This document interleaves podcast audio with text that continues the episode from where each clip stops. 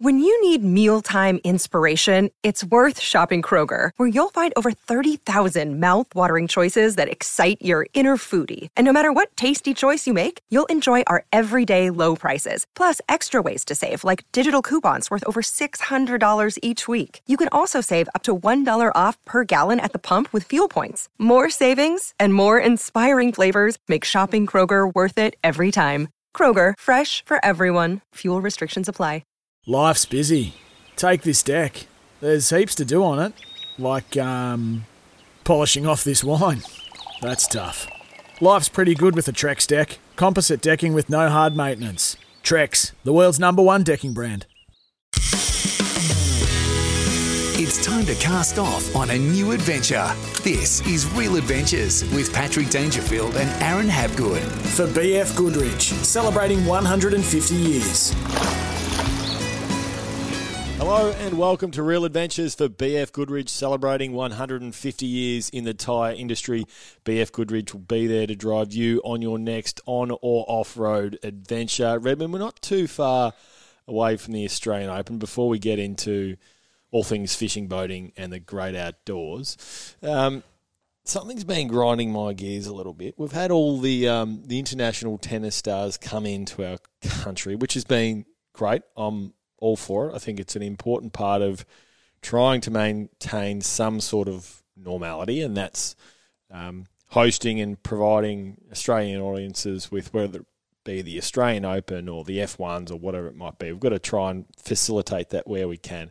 But what has got me laughing is some of the tennis players complaining on social media, and I'm not sure whether they've read the tea leaves necessarily about sort of what the entire world the current pandemic that everyone's going through, but probably more particularly Melburnians and the lockdowns that they've gone through throughout 2020. I think that's been something that's been well read by you know some of Australia's biggest tennis stars, well not Australia's, the world's biggest tennis stars. Good morning, Patrick. That was a big intro before I got a word in. Yeah, it's unusual. I uh, couldn't agree more. Um, what's his name? That bloke, number one or number two? What's his name? Djokovic or something? Djokovic, yeah. Well, he's only I'm won. Not, I'm not a massive. He's won follower. 15 Australian Open. Uh, That's in the category. Of, that's in the category of soccer for me, tennis. But uh, I think it's great that the idea of coming here to play and uh, give, like you said, the audience something to watch. Because over during COVID, football, what you did played was save me. Like that's, I, I haven't followed a year like I've ever ha- ever have before, and I think the tennis will do the same. But shut up and do your quarantine. I don't even know what's going on, but Dan Andrews, my man. Not, Oh, I, haven't, I, haven't, I haven't agreed with a lot of things he said, but I happened to watch his uh, press conference a bit of it the other day, and he I reckon he no, served it to Djokovic pretty good. no one follows Dan Andrews' press conferences I don't think you. I've missed one. Every day it comes on the phone. I get the notification from advertiser, Nine News, you name it. Are you, I are you- get it. Are you worried about sort of? Can I go out in the boat? Can I cross borders? You've obviously had a good little sort of patch of time, apart from obviously the tennis players coming, where it's looking increasingly likely that there'll be um, relaxing of the borders. Hopefully, That's what I was less sort of during the week. essentially litigation to go through in order to cross borders. So it's all self fulfilling for you, isn't it? That was the the reason I was listening during the week was I'm just learning when I don't have to get a swab and isolate for three days to go to Eden because I'm hanging to go to the Marlin. Speaking of Marlin, up on the New South Wales coast, oh my god, every Victorian is that annoyed. And oh, the fishing is amazing. You and they're inshore marlin as well. So so talk us through this. Normally, when you fish offshore New South Wales or fish New South Wales rather, you're having to head offshore to chase these these beautiful uh, black marlin. But at the moment, and if you watch anything that Al McGlashan is doing at the moment, there's great opportunity to catch really good sized marlin without having to travel 45 million kilometres offshore. Well, the black marlin run that's that generally happens, like you said, Al posted during the week. Uh, chasing black marlin in the inner reefs, like you said before, you've got all the inner reefs from Bermagui, you've got the six mile reef and whatnot. It's a good place to start looking. It, it holds bait, so therefore the, there's no depth that a marlin fishes off. The reason that they're usually out wide is to do with the continental shelf and the way your pressures work with your updwellings. They run off the like a, a blue marlin tends to be in the tide in the deeper side of the of the of the continental shelf in that like can be onwards of two thousand meters. Yep. Where your striped marlin are on that inside of it, so you're talking that. Or 100 to sort of that 180 in between there. That's where you tend to start looking for your marlin. That's if you can find water along that that that side of the continental shelf is where you're going to find the fish. But if there's food, there's no rule that a marlin can't swim any in, in closer to eat eat the bait fish. And black marlin, especially smaller black marlin, and right along Sydney and the likes, you're going to have your marlin push in at some point, your black marlin, and they're going to feed in close. You don't tend to get the numbers like you do out wide because quite often they're not stripes; they, they are black marlin, and black marlin will, I guess, school up as such. But your striped marlin on the continental shelf that we're seeing off Burmy at the moment, multiple boat captures. I'm talking like four, five, six, and it's starting from uh, well above Bermagui right down to the Eden as well. So it is all fishing red hot, and they're getting them on. A lot of people are getting them on lures as well uh, because they're not bait balling as hard yet. That will come, but bringing them up on teasers, switch baiting them as well, which has been good. So they've, yeah, it's great to see that it's, it's not as a Victorian, but it is good to see.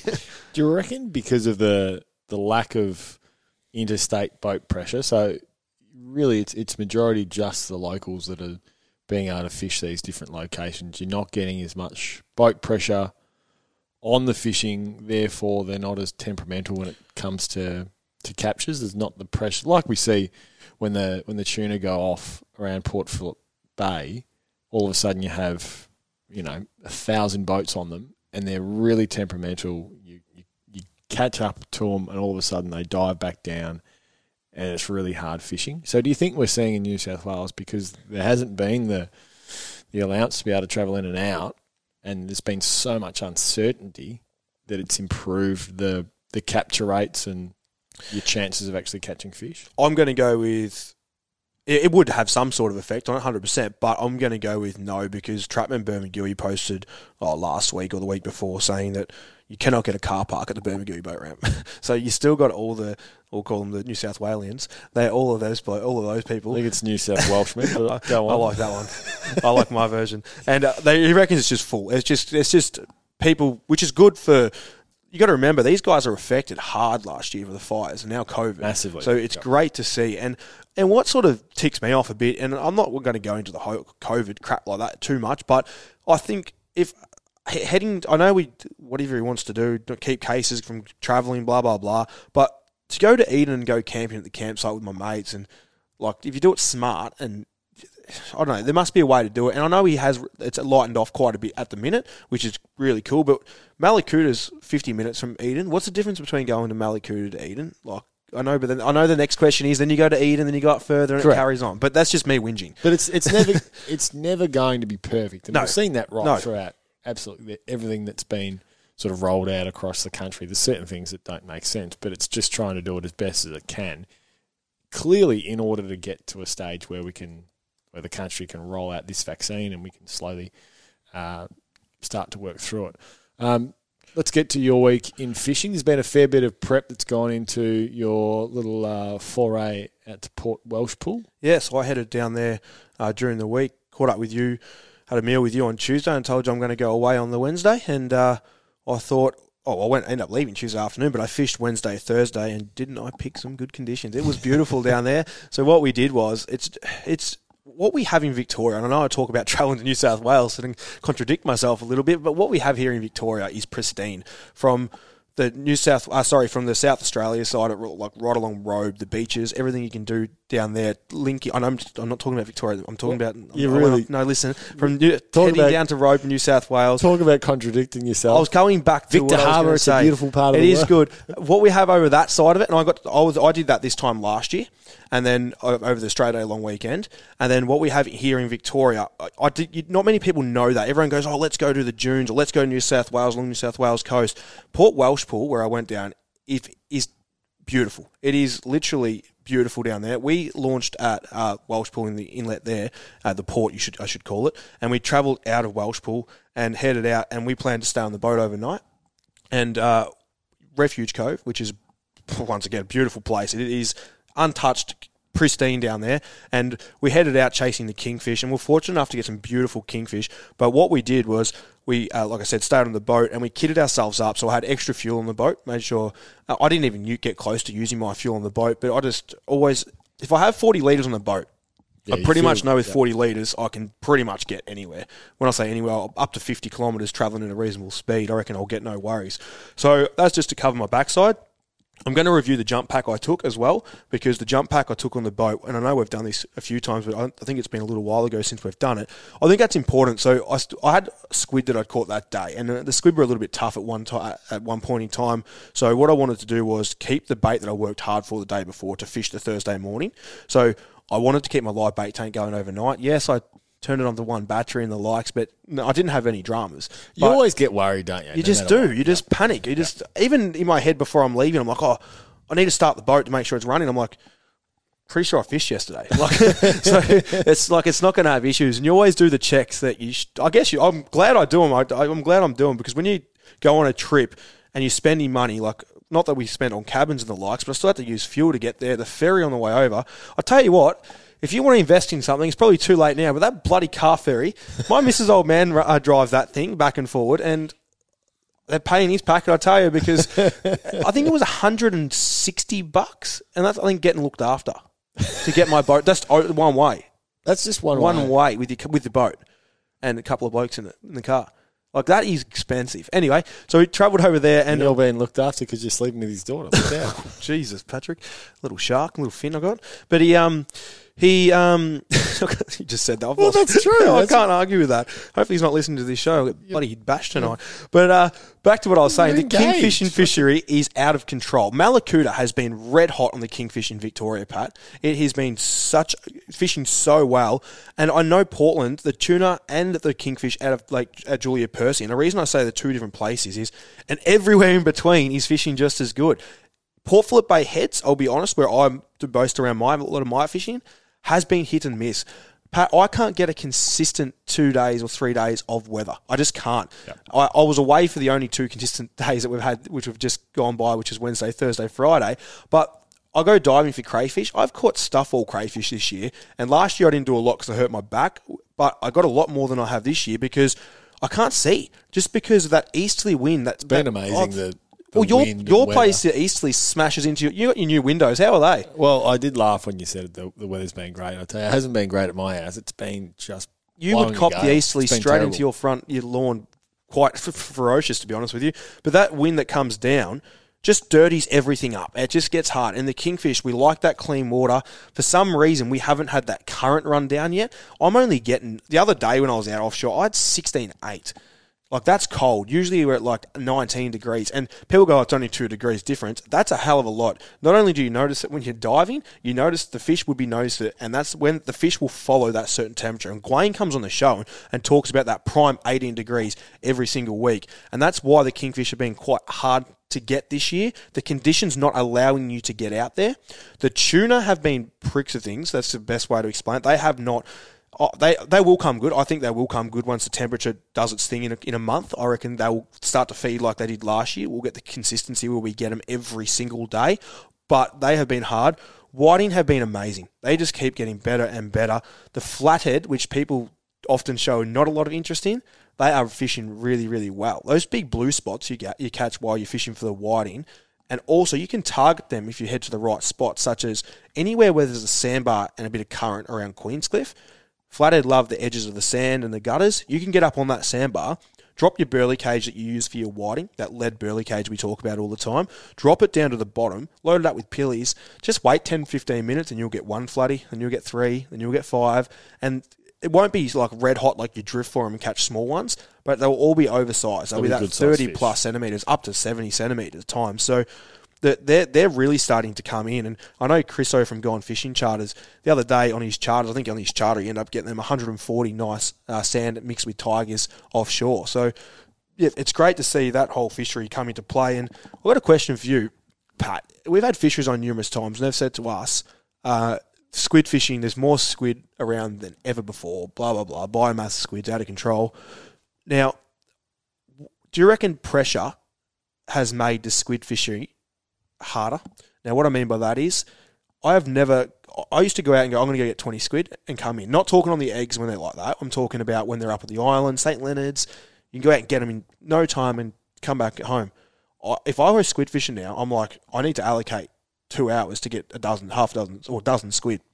Is that that's with a mate? I think it's seasonal, and it also you're basing it off where you fish, which is Port Phillip Bay. And at the moment, what we've had is really average weather. So, what can you do when you've got average weather, where you can stay in close and you can search the squid beds? Mm. So, there's not as many heading offshore. Obviously, there's been a little bit of tuna fever that we've experienced down here, but by and large, you know, you want to enjoy yourself when you go out fishing, and the weather's been terrible. So I think that's had a bit to do with it. Anyway, we've got a huge show coming up. Up next, the Social Club. You're listening to Real Adventures for BF Goodrich, and don't forget to download the new Real Adventures app. It has all our latest podcasts, fishing news, tips, and recipes. You're listening to Real Adventures for BF Goodrich, celebrating 150 years. Welcome back to Real Adventures for BF Goodrich, celebrating 150 years. It's time for the social club, and this is a question we've often been asked, Redmond: cats versus mono hulls.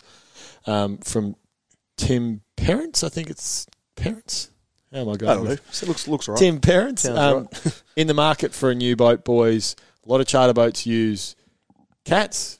I'm more of a mono hull owner. Have owned small tinnies. Your thoughts?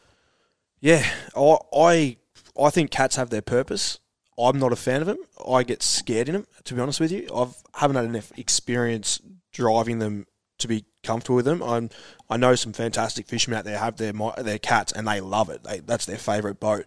But I have been on Cassar fishing charters. Yep, Richie Abala has a, a, a big cat. I know some. There's a lot of respected fishermen out there that know this their stuff, and they they uh they they love their cat. They literally love their cat. But So, I, what are your trepidations? well, I've had a mate. I'm not gonna. I had a mate buy a cat. He bought. He spent two hundred twenty thousand dollars on a cat. Yep. I told him it might even be more than that, and he sold it a week later. So, for those at home listening, a cat or a twin hull boat is Yeah. literally a boat that has two hulls versus a mono hull, which is a a single hull. So water runs through the middle. To give you a description, if you're not sure. Yeah, majority of the time, the boats that you'll see anywhere and everywhere are mono hulls, but quite a few professional fishermen and the like use power cats. Yep. I owned a Markham whaler for a short period of time. What boat haven't you owned? Well, I've enjoyed my boats. Any, anyway, I had that for a little bit. Um, it was honestly, it could be the most picturesque, beautiful day, and we would get wet in it because it would get the water would get sucked back in. It, Off the- it, yeah, it wasn't like it was. It was a great little boat, but geez, it was wet. Well, the reason well, I probably should say the reason why I'm, I don't feel comfortable with them. Quite often, when you're trimming engines out, like for instance, uh, just to size, I guess, put the sizes together. If I was driving a big boat, say around that 24 plus foot, 23 foot, like for Formula or whatnot, whatever it is, big big North Bank, I'd trim the engines out. If I've got twin engines, which you do on the bigger boats, you trim the engines out. I don't tend to use trim tabs. I tend to use the trim on engines. And with your cat, you need to do the same as that, but it's the opposite. And what a cat does, so it's, you got to do the same trimming, but it's the opposite engine that you think you've got to trim Yeah. to hold, the, so the hull doesn't lean in. And what the, the hull will do is one side of the hull grabs the water, and the other side sort of lets go and then it grabs again and you pulls back in like that. They travel terrific. I've seen them travel in the water. They look great, but you need to learn how to drive it. You need to. You can't just go out there, and spend and buy a thirty foot Noosa cat and expect to feel comfortable straight away. You need to learn how to drive it. They are tough to drive at the start. Uh, like I said, I'm not experienced enough to drive it, and other people are. are. I'm not. I'm not taking this. Like, just listen. I'm not taking. life on boats. I have, and I have driven numerous numerous cats. I've driven Noosa cats. I've driven Kevlacats, and when I'm driving them, I'm like, I'm like, the boat starts leaning in. I'm like, oh Jesus, like hold Starts to on, it starts to Yeah. go the other way. I'm like trying to work it out. So I just haven't done it enough. I'm t- saying this. So if you are out there and you are going to buy a cat and you want to spend a hell of a lot of money, please go test drive it before you did what my mate, well, no, an associate did of mine, uh, because he spent a lot of money. and He sp- actually spoke to me about it. So yes, they they can be in their own little ballpark, but they are a great boat. I'm going to stick to the mono if you ask me. Next question is from Sam Red. What are your thoughts on pre-rigged rigs, e.g., whiting and snapper rigs, like you buy off the shelf versus making your own? Have I'm going to ask you a question back, Patrick, off the back of this. Have you ever caught a snapper or a whiting with a bit of red fluff in its mouth or in its guts? Uh, No. No, either have I. So those little red bits that you have hanging off your hooks that they cost twelve dollars a rig for, shove them because they are crap. Yep. When I say that they're not crap, sorry, I shouldn't say they're not crap because they're hooks. They still work. But what happens? Here's a question. Another one for you. What happens when you go deeper than five meters with color? What's the first color to disappear? Red. Yes. So when you got that little red thing that's hanging off your hook and you've dropped it for snapper in twenty meters of water or fifteen Think- meters of water, Thinking it's going to work. thinking that red's going to attract that fish. It doesn't work like that as such. Yep. Uh, I always make my own rigs. I trust my knots. I trust the hook choices that I use. I know what they are. A lot of companies will go out there and, and not a lot of companies, some cheap people and people trying to rip you off will put crap hooks like they might go online and buy some overseas Chinese thing. They might buy 500 hooks for 10 bucks and they'll use them on their on their snatches. Others use fantastic quality hooks. They might buy them through Black Magic or they might import their own quality hook, which they some do. But for me, the snapper snatches are a gimmick for me. I've never liked them. Everyone everyone who follows what I do pretty hard knows how much I don't like him. And like I said to you before, the day I catch a whiting and it has a bit of red fluff in its stomach, I'll probably start using that bit of fluff. So that's when, um, but like I said, you can save yourself a lot of money by making your own rigs. I- find uh, when I went away on during the week to Welshpool, that night we we had a few beers. I had Jamo boys had a couple of beers. We rigged up our rods, talked a bit of laugh. We had a, it's fun. We had a good time. We rigged our stick baits. We rigged our 464 kingfish rods because they could have been pricks. You don't know what they're going to do that next day, as we know.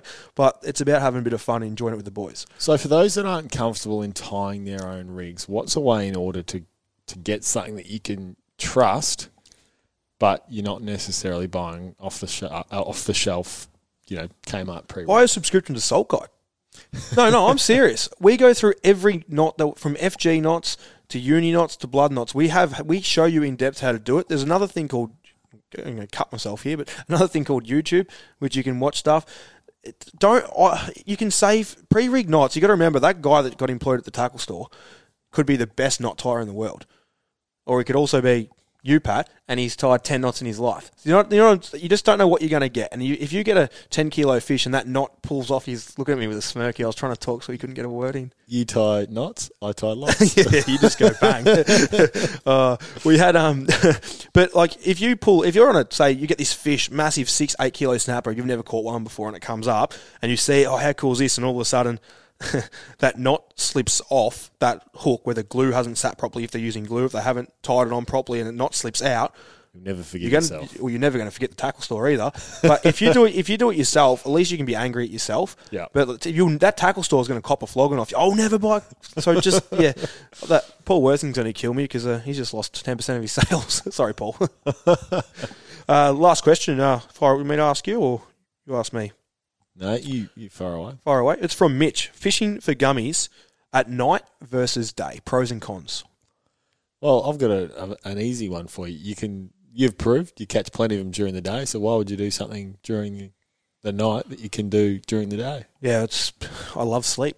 It's one of those things. oh, Finn during the week. Oh my god, I could have killed him. First real bad night for a long time during the week. It was bad. We had a shock. Anyway, fishing fishing during the night for gummies. Hey, welcome to my world. Ah. wait, wait till you've got two kids. Someone once No, I'm not that stupid now. I've decided, Kari, we're not having three or four kids. It's one. Someone once described having two kids to me because Marge was pregnant with Felicity, our second child. So what's it like? And they described it as imagine you're drowning and someone throws you a child. That's what it's like. Imagine you were You've just got no. So you're drowning and someone throws you a child. There you go. Just just add that to your troubles. Just nightmare. Sounds pretty fun. anyway, back to the gummy sharks. Fishing at night can be a real prick because sea lice. Yep. Sea lice are very hard work. Tidal waters, if you get the strong tide running, they can be a little bit less. If you fish the full moon, they're going to be less. New moon, they're going to be bad. Uh, But but th- but there is an old wives' tale to say if you want to catch gummy sharks, you you know you're best catching them at night. Mm. Yeah, but well, that's not the case. It's 100% not the case. I've never, no, I never now chase them at night. If I was to do anything, it'd be early morning. Like as in, for instance, say I had a tide this time. Say sunrise is around five thirty six at the moment. So say I had a tide finishing at eight, I'd be there sort of around that five five thirty as that sun comes up into that tide. But that's probably more to do with the tide and selected s- selecting the time of the day for where you fish. So if I'm going to fish in the bay on in Symonds Channel, which is around ten meters deep, ideally, I'm not going to go there in the middle of the day. I'd rather fish that tide in towards dark, or like I said before, in the morning. I'm fishing 30 meters in the ocean. Gummies are everywhere. You can you can fish all day for them. But if I'm fishing 10 meters off the back of Sorrento for a gummy, I'm not going to do that in the middle of the day either.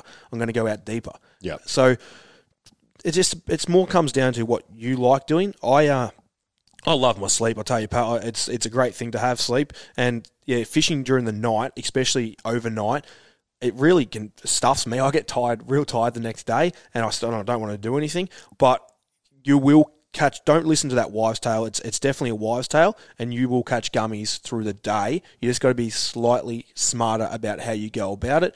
Fresh bait, catching your wrasse and and whatnot, and you're gonna yeah you have no dramas catching yourself a nice twenty kilo fish. This is Real Adventures for BF Goodrich. They've made a lot of memories in their 150 years. Most importantly, driving you to create memories of your own.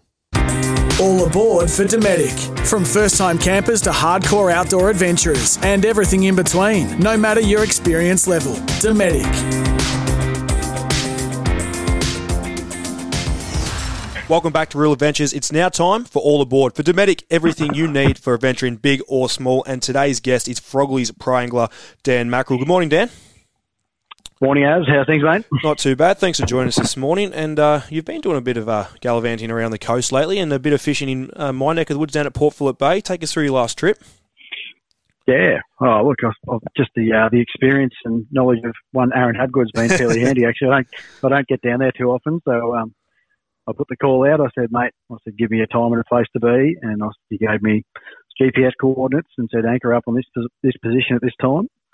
And I thought the last trip I went down there, mate, we had 30 squid in an hour, and then uh, jumped onto one of your whiting spots and three on board. We had a bag out 60 whiting in just over an hour, mate. It was bloody awesome. So appreciate the heads up and probably kudos to, to what you guys are doing with Salt Guide. I think it's pretty amazing that you guys have got all this up to date intel and yeah, the proof's in the pudding with that one for me. So well done. Well, with what you just said, then, and this is all around the country, as you know, even with your bream fishing you do with your tournaments and whatnot, it's the, it's the timing, isn't it? It's not so much as going to a spot, and that's what we're trying to teach people is not this about what we do, but it's about the importance of being at the right place at the right time, isn't it? And I don't know with what you do with the brim, right time, right spot with your tournament, but I'm sure there's different bite times for brim, like some, some low low light things like that.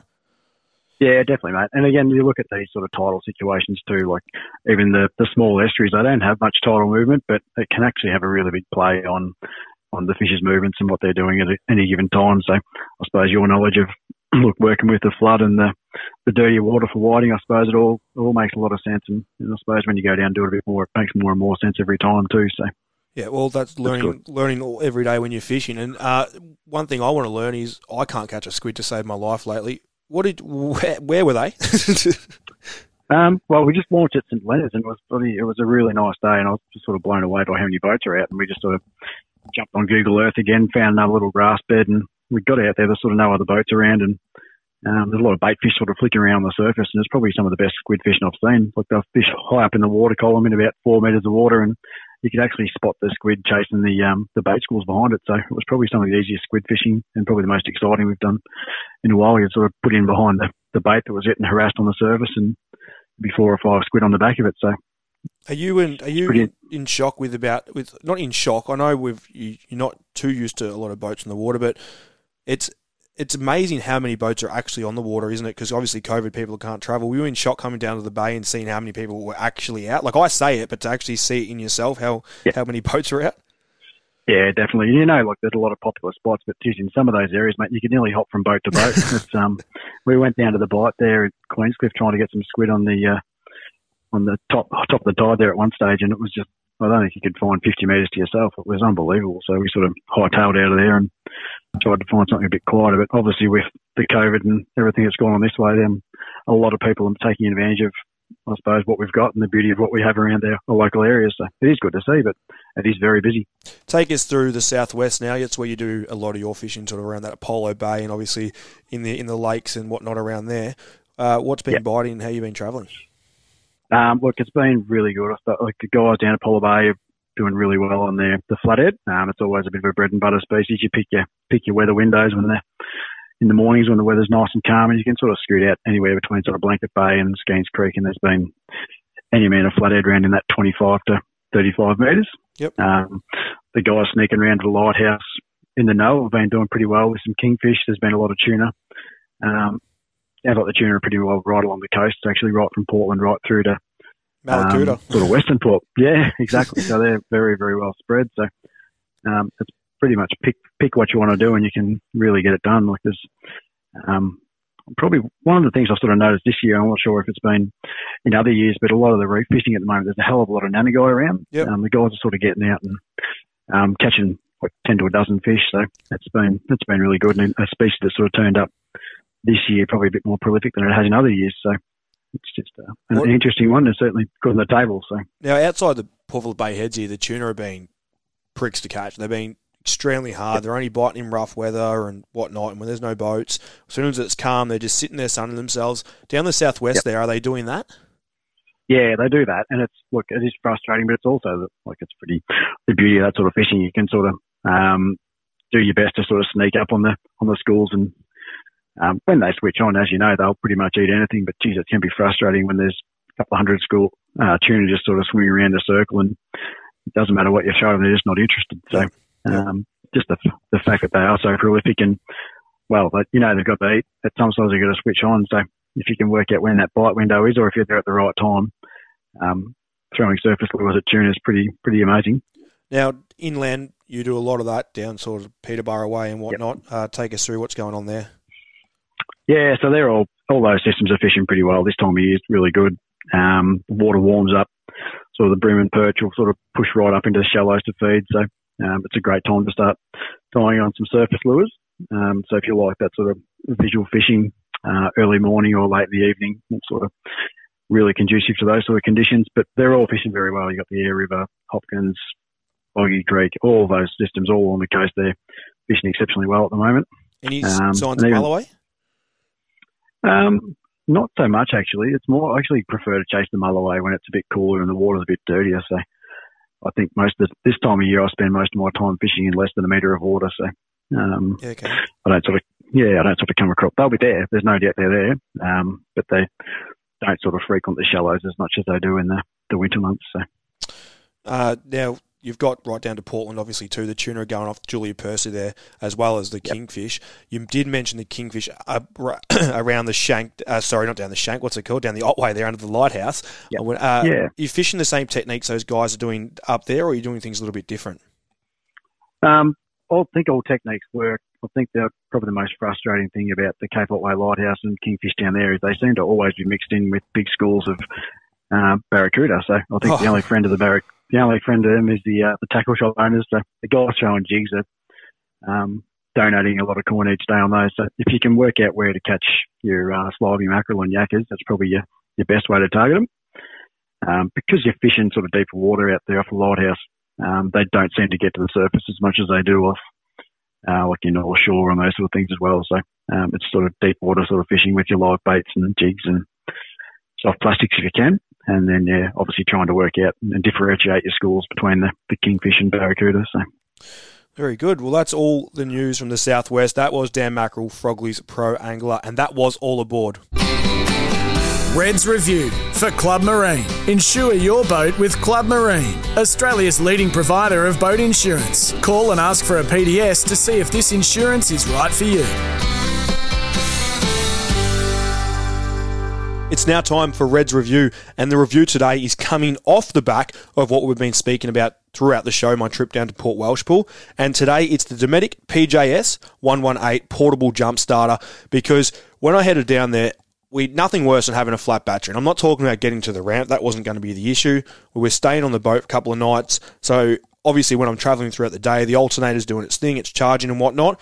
But when I'm anchored up in the cove there, having a couple of beers with a mate, just sitting there relaxing, enjoying our steaks that we cooked, the live bait pump's still going, we're catching liveys and yakkers, having a bit of fun. That pump's going, bilge pump might come on here and there. You might turn lights on. Some people have got underwater lights. So that can be a worry with draining your battery. Yes, there's two batteries in my boat, dual battery system, and I did select it to one battery and left the other one for uh, obviously to start the engine the next day. But in the back of your head, it's just always there going, crap. Is it charged or is, is the boat charged or is everything going to be okay? Is the engine going to start? So by having the portable jump starter pack in your boat from Dometic, I think it's a must. You might be able to help someone else out down the boat ramp as well who rocks up for their trip and they've travelled two hours and they get down there and their battery is dead and you'll be able to lend this to them and they'll be able to jump start their boat. I'm sure they'll go out and buy one. One thing that I do like about uh, this uh, jump starter pack in particular is the built-in LED torch. Now, boat batteries can be in the most inconvenient spots at times. They can be tucked away in the wells at the back. They can be in all sorts of different spots, but it's got a built in LED torch, which, like I said, batteries aren't always in the light. And when you've got dead batteries, the light comes in handy. So it's got the torch attached to it, which is just literally uh, pressed with a, a, a, button on the side, which activates it. It's got uh, different voltage buttons you can adjust to what voltage you do want to use. It's seriously easy charging. It's literally USB, so it's just convenient. You don't have to uh, have carry around massive leads or anything like that. It's literally just a small USB charger. It's got an LED screen which displays the status of your charge and your voltage indicator as well.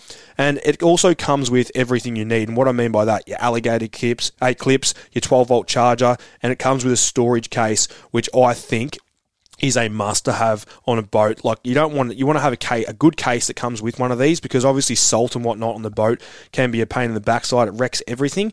So if you are going to leave it on the boat in itself, make sure that you do uh, use the case. But if you're going to leave it at home and take it out, uh, take it out just when you go fishing, which isn't a bad option to do, because the missus, I've used it on her car. I haven't used it on the boat yet, but I've used it on her car, and it started with these. And I, let, I just I leave mine in the shed, and when I do trips like this, I tend to take it with me more often rather than leaving it in the boat because it's not too cheap, but it's not expensive. They're around $169, which it's not a lot of money for something that's like could when you stuck out in the ocean, it could start your battery. So I think money doesn't do any, uh, money isn't a factor when it comes to this. So there is the Dometic PJS 118. It's the portable jump starter. So make sure you do check it out. Head to Dometic. Uh, .com and check out all the further information that you need to get yourself a jump pack. That was Red's review for Club Marine. Need insurance for your boat or jet ski this summer? Get a quote from Club Marine, Australia's leading provider of boat insurance. Call or search Club Marine to find out more. Ask for a PDS to see if this insurance is right for you.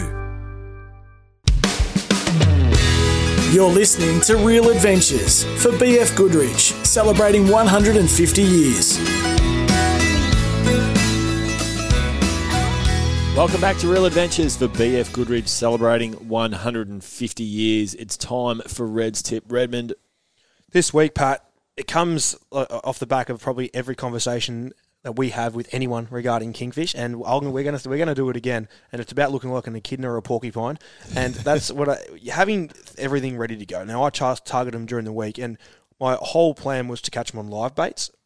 Now it's all right when you have live baits and everything's good and they're eating your live baits, but what about when they're on the surface away from you and they're tailing through the water nicely and you can't you can't get close enough with your live baits. You need to be able to cast to them.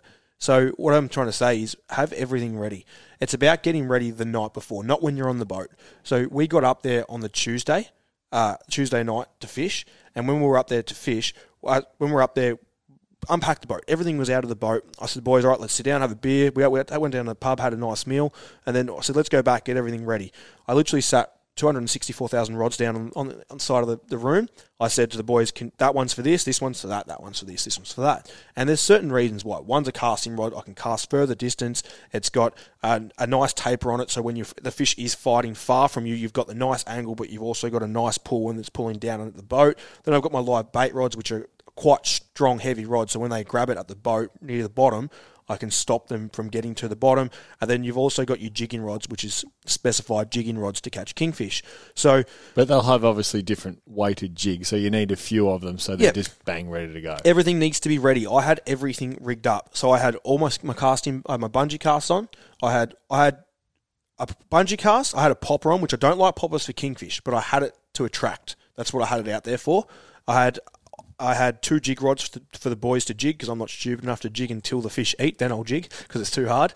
But then I've got the light. I had three live bait rods ready to go as well, and just a couple of others bits and pieces. I obviously had rods to catch bait that I had to rig to, burley cages, everything was ready to go. So don't get up on the boat because there's nothing worse going, crap, there's the kingfish And the thing with kingfish is they can be there, and if you hook that one fish, you could catch them for the next one and a half hours. You could catch them for and have the time of your life. If you're tying knots and you're trying to follow these fish and all of a sudden they disappear, they are gone. You might not see them for the rest of your trip, and that's your trip done. So you've gone from landing 12 kingfish to catching none in two days fishing.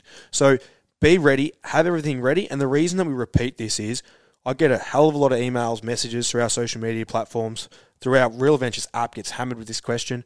It's about making, it's about what do you use for kingfish? What did you use for, what do you use for kingfish? I use everything and everything's ready to go before I go out and fish rather than quickly going, oh, bang, I need to tie this knot. What's the balance of of having a a casting rod rigged and ready to go that has really minimal poundage, so say fifteen to twenty pound line, in order to get your extra distance in case every time you're coming up on the kingfish or whatever fish it might be, So what's the they're the just spooking. So how low will you go in order to give yourself an actual chance at catching as in line class? line Uh, class? I was running, f- so the fish that were on the surface weren't big. Uh, uh, so I, I actually, I just, once again, going to contradict what I said, but I ended up dropping to 40 pounds. So I had 80 on them. Yep. But I ended up dropping to 40 because once I see, I could see him, I stood up on the side of the, the North Bank and I, I could see him that weren't big fish. So I dropped down to 40 pound leader. And on my rod, uh, the boys were using the 30 pound rods in the, in the braid. But to be honest with you, that I find with kings and tuna, when they're going to eat, they're pretty much going to eat. And it's more to get the bite. Sometimes they can be fin- they can be finicky at times, but I find when they're finicky, they tend to be not on. They're not. They're done. Like you're not going to catch them.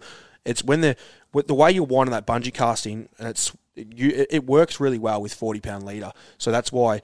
The popper was a bit heavier, but I only used the popper to drag them over to the boat. They come over and say, "What the hell's that splash?" And the best example Gwaine has ever said is they are like cats.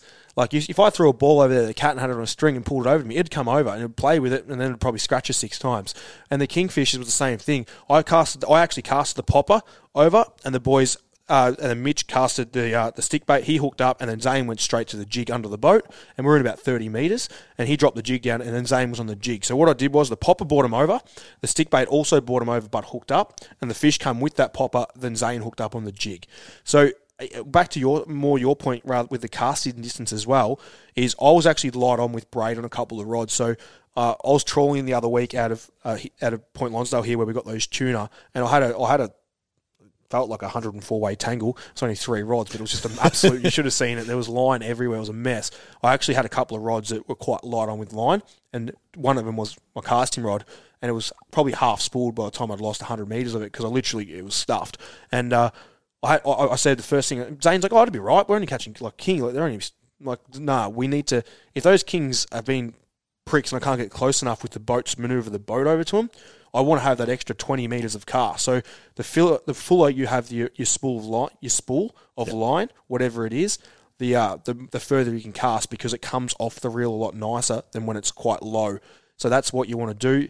Uh, people will say this comes back to putting your line on your reel. People will say, "Oh, get it on nice and tight," but once you cast that line out once, it's going to come back at whatever your your rate is on your you're working that bungee cast anyway. So keep the keep it nice and full. Have the line that matches the reel. So a thirty pound line matched my I think it was a six thousand uh, Stratic I had on it. So a lighter reel, not running the Saragosas because the Saragosas is quite a heavy, chunky reel. they're not as nice. to They're not as cast, nice to cast, and I just think those Stratics are, are, great. Fan, I think they're for price. Like you can go get your five thousand Stellas and whatnot, but you're paying twelve hundred bucks. Where they're th- when you when I've literally got hundred of them, I can't afford that much in reels. So it's it's literally three hundred bucks, whatever they are, give or take, um, and you can get yourself a quality reel that I've caught. I've, I've had these set for two seasons now, and I think one's played up on me because I literally that one that we had that big fish on down in Yeah. Hog Creek that time. That's the only we, we've caught forty kilo kingfish on those five The tuna you lost. uh, sorry, 40 kilo um, tuna. Yeah, we've caught literally last year. I would have landed, no, no exaggeration, well over 50 tuna outside of Barwon Heads, all pretty much on those 5,000 Stratics, and they're still going today. So they're a good reel to buy. They're nice to cast with, but when I trawl and whatnot, I like to have those Saragosas that are more girthy and stronger in the, basically stronger in the backside. So that there's, be ready for your kingfish. That's the tip. Beautiful work. It's time for the flying gaff, and you you always know when Nick Kyrgios is sort of trending on Twitter and social media and the like.